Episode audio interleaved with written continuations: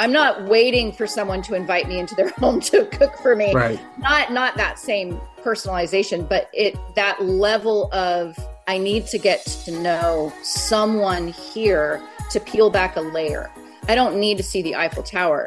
I need to meet a Parisian.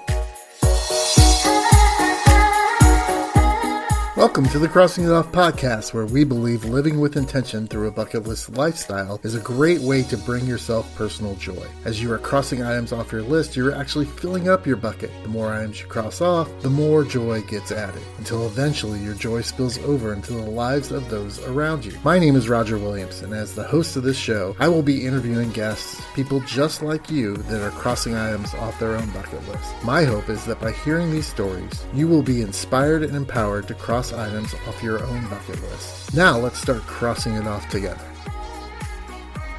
Welcome, everybody, to another episode of the Crossing Off podcast. I am so excited for my guests as usual. I always have great people coming in. Uh, I've known Michelle for a little bit over a year, and I'm excited that she's here with us and can tell a portion of her story. Uh, my guest today is Michelle Muncy Silva, and she describes herself as a perpetual learner and intrepid traveler. Michelle, welcome to the show. Thank you. So happy to be here. Yeah, me too. I'm glad we can finally do this. What was the thing that you crossed off your list? Uh, taking a heritage trip down to Mexico. Okay, so let's start off just like by talking about what your perception of a heritage trip is. Well, how would you describe that to somebody? Not necessarily a trip you took, but if someone said, "What's a heritage trip?" Yeah. Oh no, for sure. It's a, it's. I think it's an important concept. It's connecting to family history. Um, we have family that came from Mexico, um, and just getting to reconnect with that that journey and that trip and see a little bit about what life was like in the country that our family came from.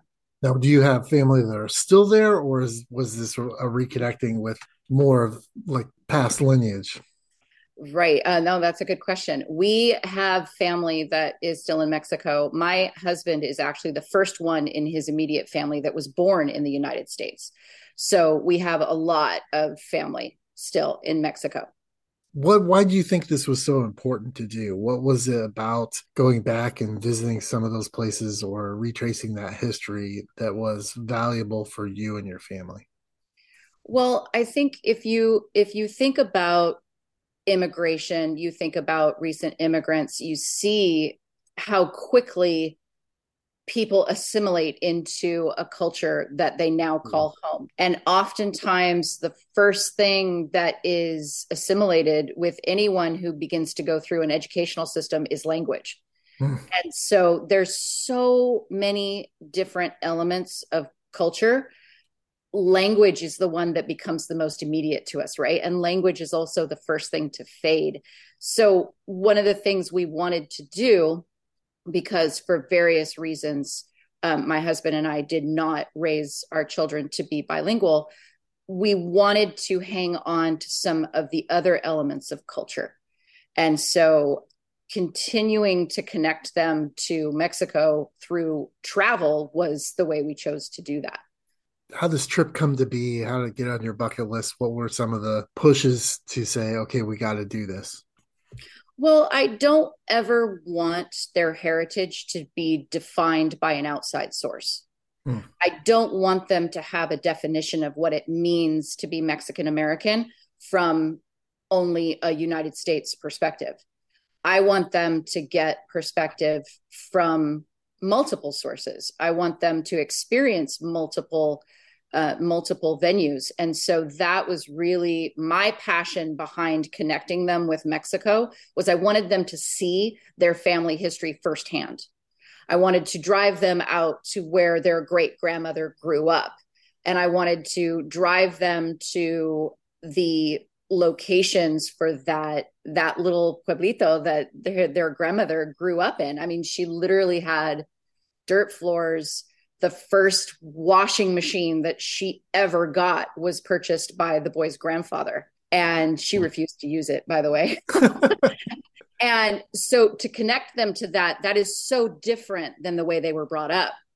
And to connect them to her we were blessed to have her still in our lives for a very oh, wow. long time. And she was still doing laundry by hand climbing up three flights of stairs to hang it out to dry on the roof in the house that my husband's father built for her. Um, so being able to connect them to that story and have them see in person those elements of what a lot of us just get as stories you know i mean i i have stories of my heritage but they're so far removed i never got right. to meet some of those people i never got to see some of those places to be able to connect the boys to that and to have them meet those people see those places it was such a gift. How would you describe the planning process uh, as it pertains to a heritage trip like this and what you went through compared to some of your other travels that you've experienced? Because i know you've traveled a lot. So how how does how's that different uh, in the planning stages you know it's really it's it's interesting because i assumed initially it would be the exact same thing. Hmm. and it's not. I made that mistake.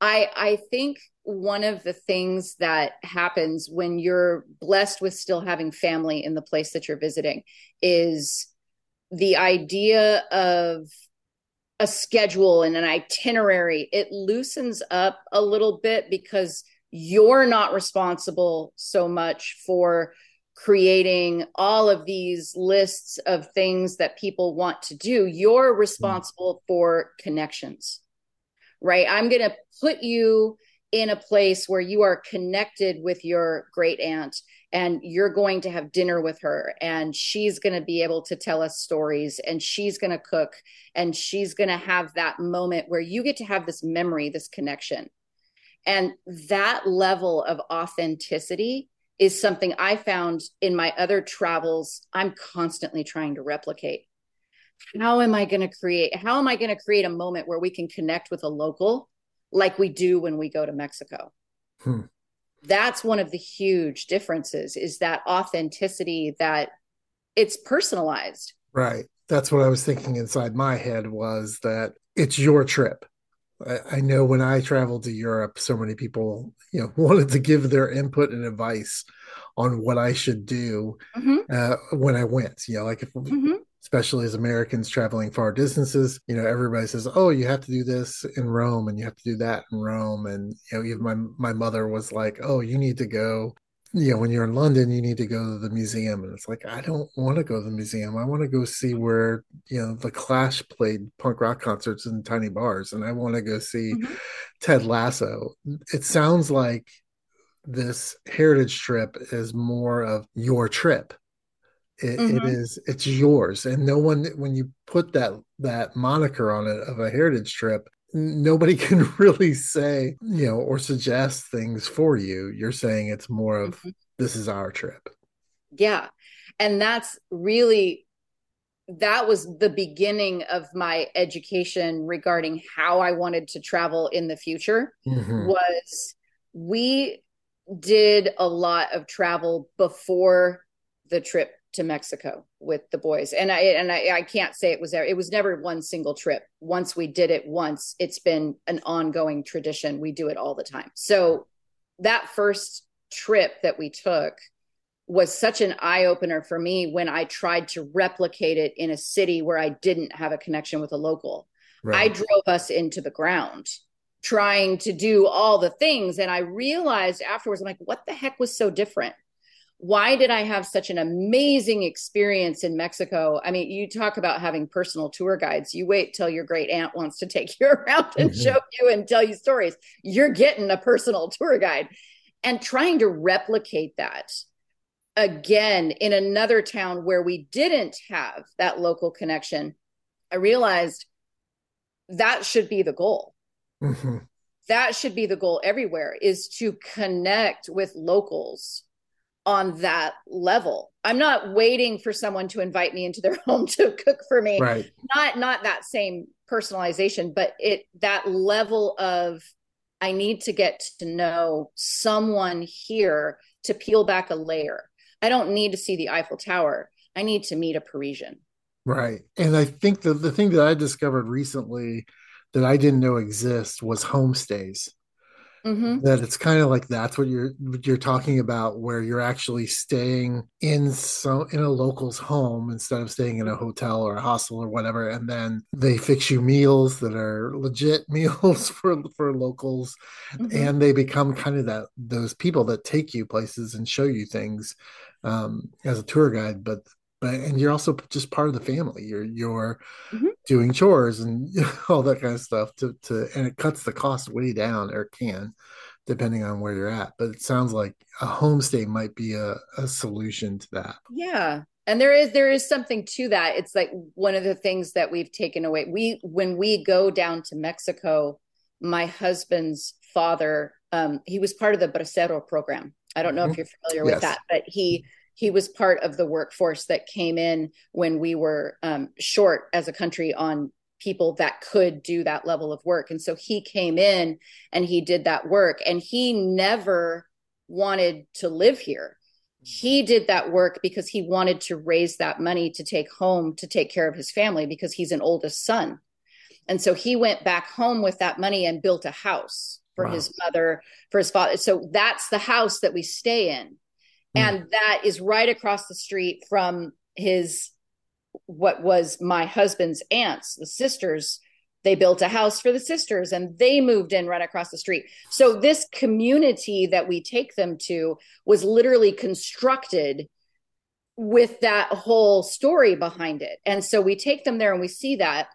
So the idea of a homestay try obviously i'm not going to replicate that right. in a country that we have no connection to but what i can do is i can connect with a local through staying in their home if it's a short-term rental or i'm staying in their home while they're still in it mm-hmm. you know however you choose to do it connect with that person anytime we've done that the person that owns the property is meeting us at the door and saying, okay, here's what I know about the area. Here's what I want to tell you here's some safety tips. Here's a restaurant that you have to try that you know tourists don't go to. You know that kind of connection is what we've sought ever since. It's a it's an amazing chance to see other cultures. What was that first trip like? You said you've done this multiple times now. What was mm. that first trip? How old were the boys and, and what was that first trip like? What kind of things did you see and and hear and experience on that trip they were in single digits. I want to mm. say, I want to say nine and seven, I think, when we did the first trip. And then we stopped for a hot minute um, and then started back up again. Obviously, stopped during COVID um, and then started back up again. but um, one of the things that we wanted to do was initially just show them the area and and help them see why their grandparents because the the town that my husband's family is from is a larger town and they had migrated from a very small area to the larger town for work. And then the his the boy's grandmother went on to Mexico City to work. Um, hmm. she was she was cleaning houses for the upper echelons of Mexico City. And so then from there they went on to work for the United for the agricultural community through the Bracero program in the United States. And so kind of taking them on that journey. We've taken them around up here so they could see, okay, this is where your grandfather worked. Um, this is where his father worked. Hmm. And then we took them down to Mexico to show them the original village that they lived in, what made them move. And then, of course, showed them all around that town. That's a colonial um, very historical town. It's part of the it's part of the they call them magic towns taking them around to all these different historical spots within that town. And then of course mexico city is its own. I mean that's just an amazing city.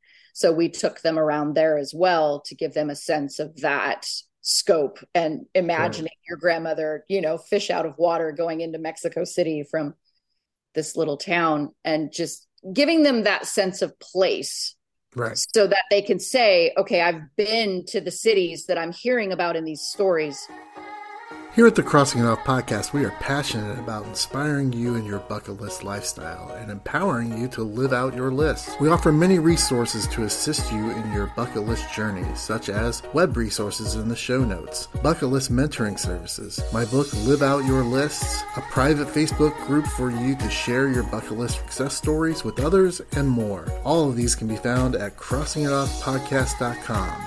Find the resource that fits your need so that you can live out your list. Now back to the show. And then from that, connecting it to what they know about the other side of their family. You know, and so just trying to really make everything come full circle and make it real. What was that like for them if they were to be sitting here with us? How would they have responded to that experience? What are they intimate to you that they took away? Initially they were homesick. Hmm. They were young. They were young. They were nine, they were seven. They got homesick. We could stay. My husband and his family, they have this tradition of going back to Mexico and staying for weeks at a time, weeks at a time. Um, Christmas break, three weeks, summer break, you know, a month minimum. Otherwise, it's just not worth going, right?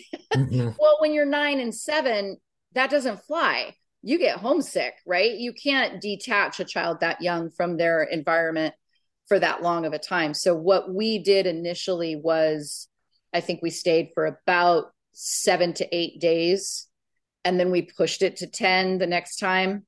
Yeah. And so it's it's kind of stayed in that range. That's about what the kids mm-hmm. are comfortable with. Um, and we try to break up, you know, we're not just staying in one house that whole time. We try to take those day trips to get them out to see more of the environment that their family experienced. But what has come out of it through the years has been the part that's so priceless. Because, like I said, I never wanted them to have a culture that was defined by an outside source. And so now, when you see news about immigration or news about the wall or news about the border, they're immediately looking at that with a different lens. Hmm because we've actually sat with relatives in Mexico and heard their stories about why people might choose to immigrate, why they chose to stay. They know that their grandfather never wanted to live here. Right. He wanted to go back home. They have this whole other perspective of that story. I never wanted their Mexicanness to be defined by what they hear in the news. Sure. Right. So that heritage trip and the multiple repetitions of that trip has allowed them to tell their own story. And how has that experience transformed your husband and your husband's view of the world around him? It's it's it, I don't want to speak for him. That's interesting. I'd love to hear him answer that question himself. One of the things that I noticed, I'll just speak to what I can speak to, Please. which yep. what I've noticed about him with language he hmm. never felt like his Spanish was good enough because his family is very educated. So his uncle is a doctor, his um, his aunt is a lawyer. It's you know, I mean, they're educated Spanish. So I go down there with my my my attempt at Spanish uh, is very rudimentary. I would some people would call me intermediate, but when I get around his relatives, I do not right. feel intermediate at right. all. Um, so I I try my best. I've always thought of my husband as being completely bilingual. He gets around his educated relatives in hmm. who are very educated in Spanish, and he is constantly saying, "What's that word? How do I say that correctly?" How do I say that? Because his language faded while he was here. I mean, sure. my husband grew up in an era where you would get your hand slapped if you spoke in a language other than English. I mean, right. we're talking about 70s education, oh, right? Oh yeah. Oh yeah. So, I mean, he he experienced the whole hand slapping thing that you will not speak in your native language. So, of course, that faded for him. And so he looks at it as an opportunity not only for him to reconnect and grow, but also to show his own kids okay i'm going to speak to you in spanish here for a minute so let's do this and it's in real time. And it became my oldest son's goal. He wanted to be able to speak to his grandmother in spanish. that's awesome. And so he he did get to do that. He was at you know he's he's at like a simple sentence phrase level with spanish and so he did get to do that with his grandmother before she passed. So that was that was really and he was speaking with her in her home in mexico. Yeah. And uh, so that's the kind of thing it's like you can't make that stuff up you know? It's like that's what that has afforded us. And it gave my husband a chance I think, to bond with the boys as well because of the fact, you know, my husband, who we all think of as bilingual, is like, he's like, look, I'm learning too. Because there's this whole other level of Spanish right. that none of us are exposed to. right. You know, so we're learning it together. So we've talked about your boys, we've talked about your husband. For you, as the person not necessarily with the direct connection mm-hmm. to that heritage, how did that experience transform you as a as a mother wife human being i think just the perspective pieces of it and and always driving home to my boys that they are allowed to carry around all of their identities mm. and this gave me a way to support them in that because i am a white woman learning spanish as a second language they are both growing up in an American education system, um, speaking predominantly English. And that's all fine and great and good. I wanted to be able to help them connect to a side that I was not a part of initially. Hmm. I wanted to be supportive of that so that they could truly say that they have a whole family unit that is supporting them to embrace every aspect of because none of us is any one thing right? Right. I'm not any one thing. You're not any one thing. And sometimes people try to label us sure. as one thing, like you look like X. And I never wanted them to have to sit with that. So I was happy that I was able to support them in recognizing this piece of their identity just by supporting them in the trip. I mean, that this has to be a great feeling. But what about you? How did it transform you and the way you looked at your children, your husband, the world around you? It's incredibly humbling because the dominant culture in my life has always been American culture.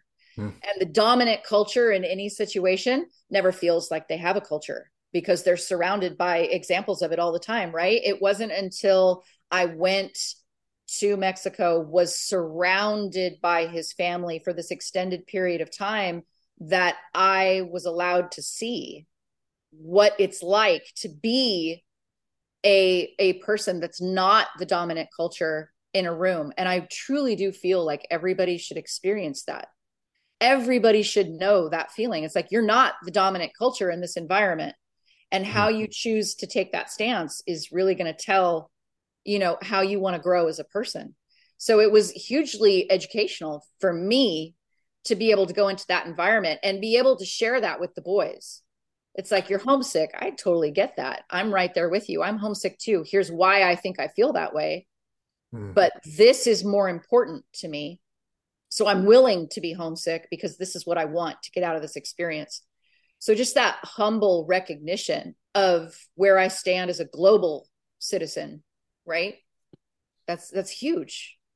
Yeah. So in that same vein, if somebody was in a similar type of situation and was thinking about doing a trip like this, doing a heritage trip, what would be something that you would encourage them to do out of your experience from doing this multiple times?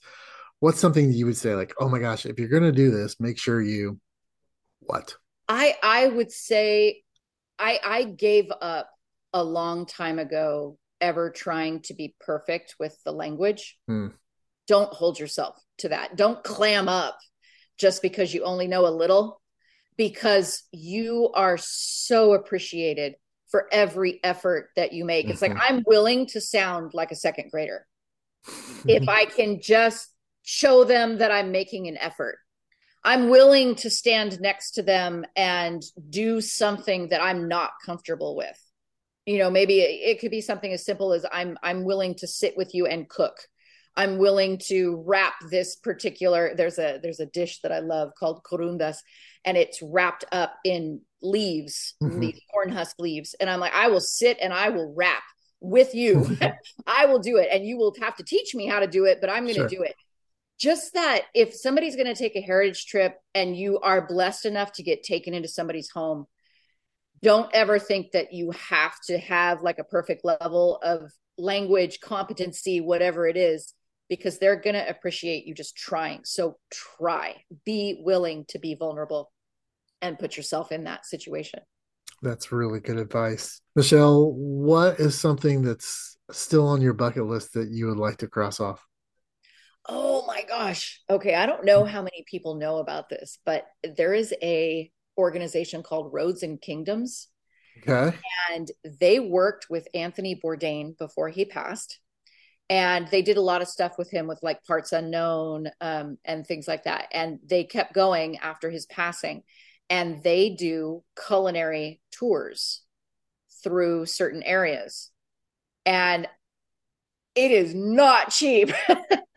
but oh my gosh, if that's not on my bucket list, because I would eat up his shows. Oh, sure. Because I loved yeah. the way he would connect with a local mm-hmm. and get through the ins and outs of an area, how he recognized the politics of the environment he was in and he would try to honor that he's everything that i have appreciated to recap i just wanted to say i i would love to take advantage of a roads and kingdoms activity because they've really kept that spirit mm-hmm. of Bourdain's mission alive and the tours that they do i'm not a tour group kind of person you know that, that you. might come through um, in my vibe overall but I, to be able to do something that was in the spirit of Bourdain. Mm-hmm. You look through the itineraries, you're connecting with a local chef, you're talking to a local journalist over a meal. And I'm just uh, sign me the hell up. Is there, so, is there a lo- is there a itinerary for a location that like fires you up the most or is it? There is one in um, sicily that i would love to tackle. Um, there is one through a corner of spain hmm. that's like a second on my list. I, there are a couple of those that i would love to dive into. So yeah there's there's actually quite a few. I i wouldn't want to bore you with my whole list but to be able to take a trip with them mm-hmm. i think is on my bucket list for sure and yeah, then if that... I can't do that, then it's going to be an African safari. I need, I need to do that too. well, that, that uh, Roads and Kingdoms sounds a lot better. I, I, get flack from my partner about this, but sounds better than a Rick Steves tour uh, for uh, sure. yeah, I, see, there you go, there you go. I love Rick Steves. I'm all about these. He's great. I love the knowledge that he that he spews, but I, I don't need to join one of his tours. Yeah. I'm perfectly happy to take yeah. it on my own. But this Roads and Kingdoms one, I kind of want to jump in. That sounds like something I would do too. But yeah, yeah. and there's nothing wrong with Rick Steves. He's, he's... no, no. It's each his own. To That's right. Own. Exactly. Yes. exactly. So, uh, no judgment, awesome. Rick. We love you. That's, right. Yeah, he just yeah, lives down the street. The corner from you. he, is, he is. I live in the lane of Rick Steves for sure. Uh, Michelle, thank you so much for being here. How can people connect with other stuff you have going on and, and get more connected to what you do and because you have a lot of stuff going on that I think is very worthy for folks to connect with. Thank you. Thank you. We are at travelwithintention.com. And if you want to, when you get into travelwithintention.com, you can sign up for our travel goals newsletter. We have a weekly newsletter, so dive into that. Um, if you grace me with your best email address, I promise I will send you weekly uh, travel tips and advice and uh, hook you up with your next itinerary. You have a new uh, series coming up on YouTube. Can you talk a little bit about that? I sure can. I am a huge fan of having conversations with people like yourself all about travel. I am starting, um, we're going to kick off cocktails and conversations um, where each uh, each time I have a session, I'm inviting someone to come have a cocktail with me and tell me about their latest travel ventures. So yes, I was super excited to have you kick off inaugural episode. Share Very fun. Italian spritz with you. Well, yes, forget that. So yeah, I'm I'm looking forward to continuing that series and having those travel conversations over a cocktail. Awesome. We will put all those uh, links in the show notes so that people can get to them very easily. And I would highly recommend folks checking out the, the new YouTube series. Uh, I appreciate being invited. Always enjoy talking to you. And um, it always produces some good for me too. So it's not just uh, for other people, but I always find our conversations to be enlightening for me. Michelle, thank you so much for being here. No problem. Thank you for having me.